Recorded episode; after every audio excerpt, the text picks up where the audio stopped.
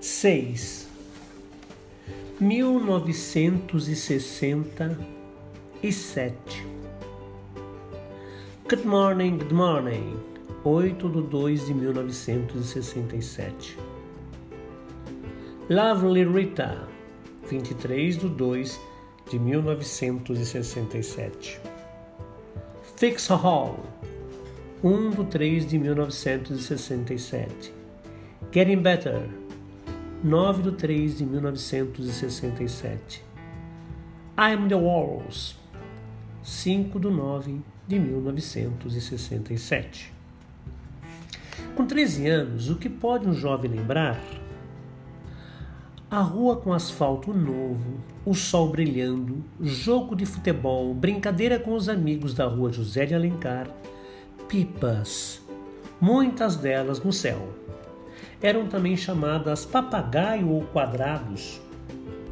E uns diziam aos outros: Vamos empinar papagaio?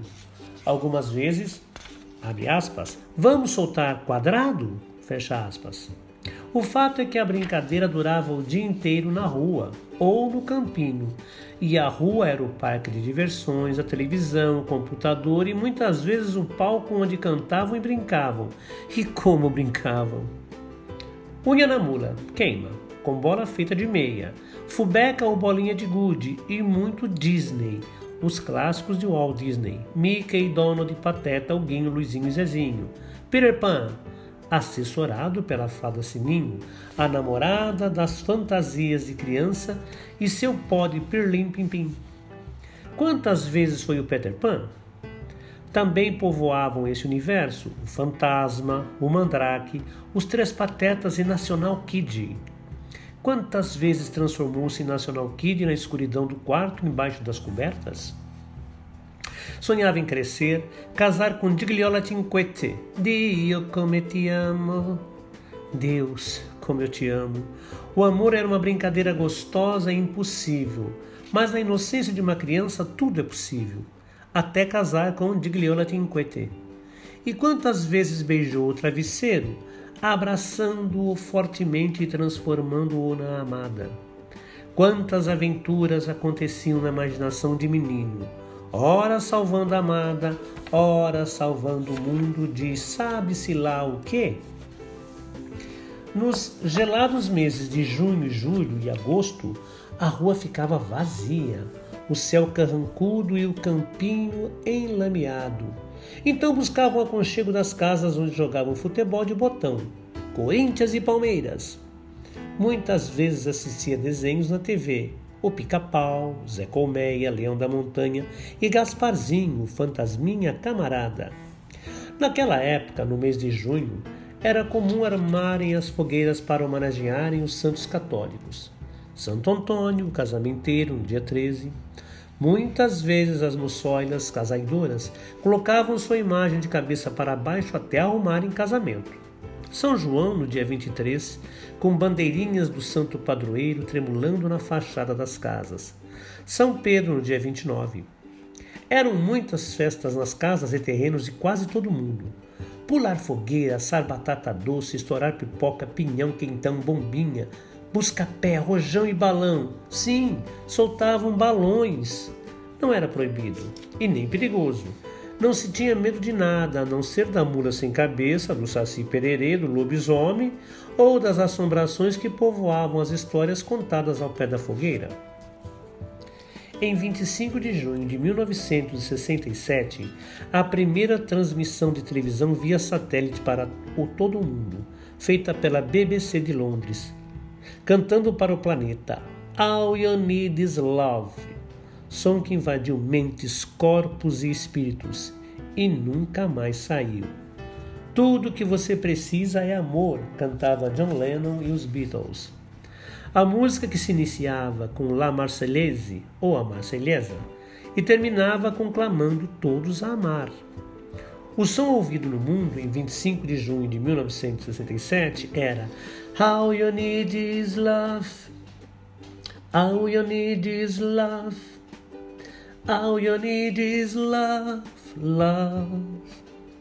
Love is all you need. Era uma segunda-feira, dia 25 de nove de 1967, quando as manchetes de jornal explodiam. Abre-se hoje reunião do FMI. Fecha aspas. Abre aspas. OEA condena Cuba novamente. Fecha aspas. Abre aspas. Iminente a prisão de Che. Fecha aspas. No caderno da edição da tarde, mais manchetes que davam o tom da época. Abre aspas. Bomba explode contra a casa de adido militar nos, dos Estados Unidos no Rio. Fecha aspas. Goulart recebe Lacerda. Mal arma aos trabalhadores. Para quem estava no curso de admissão para ingressar no primeiro ano do ginasial, essas notícias não tinham tanta relevância. E não tinha relevância alguma mesmo, pois não havia acesso à informação e muito menos ao debate na escola que estava alheia aos acontecimentos políticos e sociais do Brasil. Foi uma época em que ia ao Cine Vitória ou ao Cine São Caetano assistir Maciste, a Rainha de Samar e a Bíblia de Dino de Laurentiis, filme da Inês Esteban Collor que encantava. Ir à missa das oito da manhã e ao cinema após o almoço eram programas certos todo trocadinho, recebido, todo trocadinho que é recebido das donas de casa, no auxílio com as compras da feira ou do mercado, era reservado para a matinê de domingo. Estava em cartaz o filme 20 Mil Léguas Submarina, com Kirk Douglas, obra-prima do autor Júlio Verne, que depois de lida e relida tantas vezes, agora virava um belíssimo filme.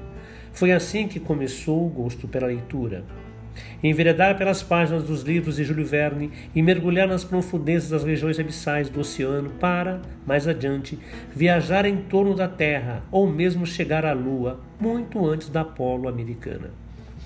O pai dizia que os homens não tinham ido à Lua e que tudo havia sido truque de filmagem.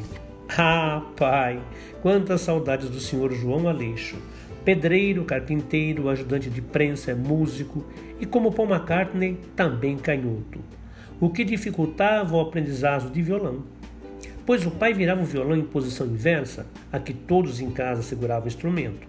Interessante é que ele não trocava as cordas de posição, deixava-as na mesma ordem, ou seja, Mi, Lá, Ré, Sol, Si, Mi, e na hora de tocar criava posição para a sua mão direita, que pressionava as cordas, enquanto a mão esquerda fazia o ritmo acionando-as.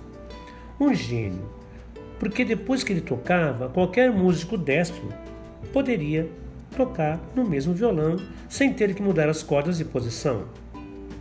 A cabeça de criança e pré-adolescente não processava como tocar daquele jeito, pois quando pegava o violão, os dedos tinham outra formação na construção dos acordes.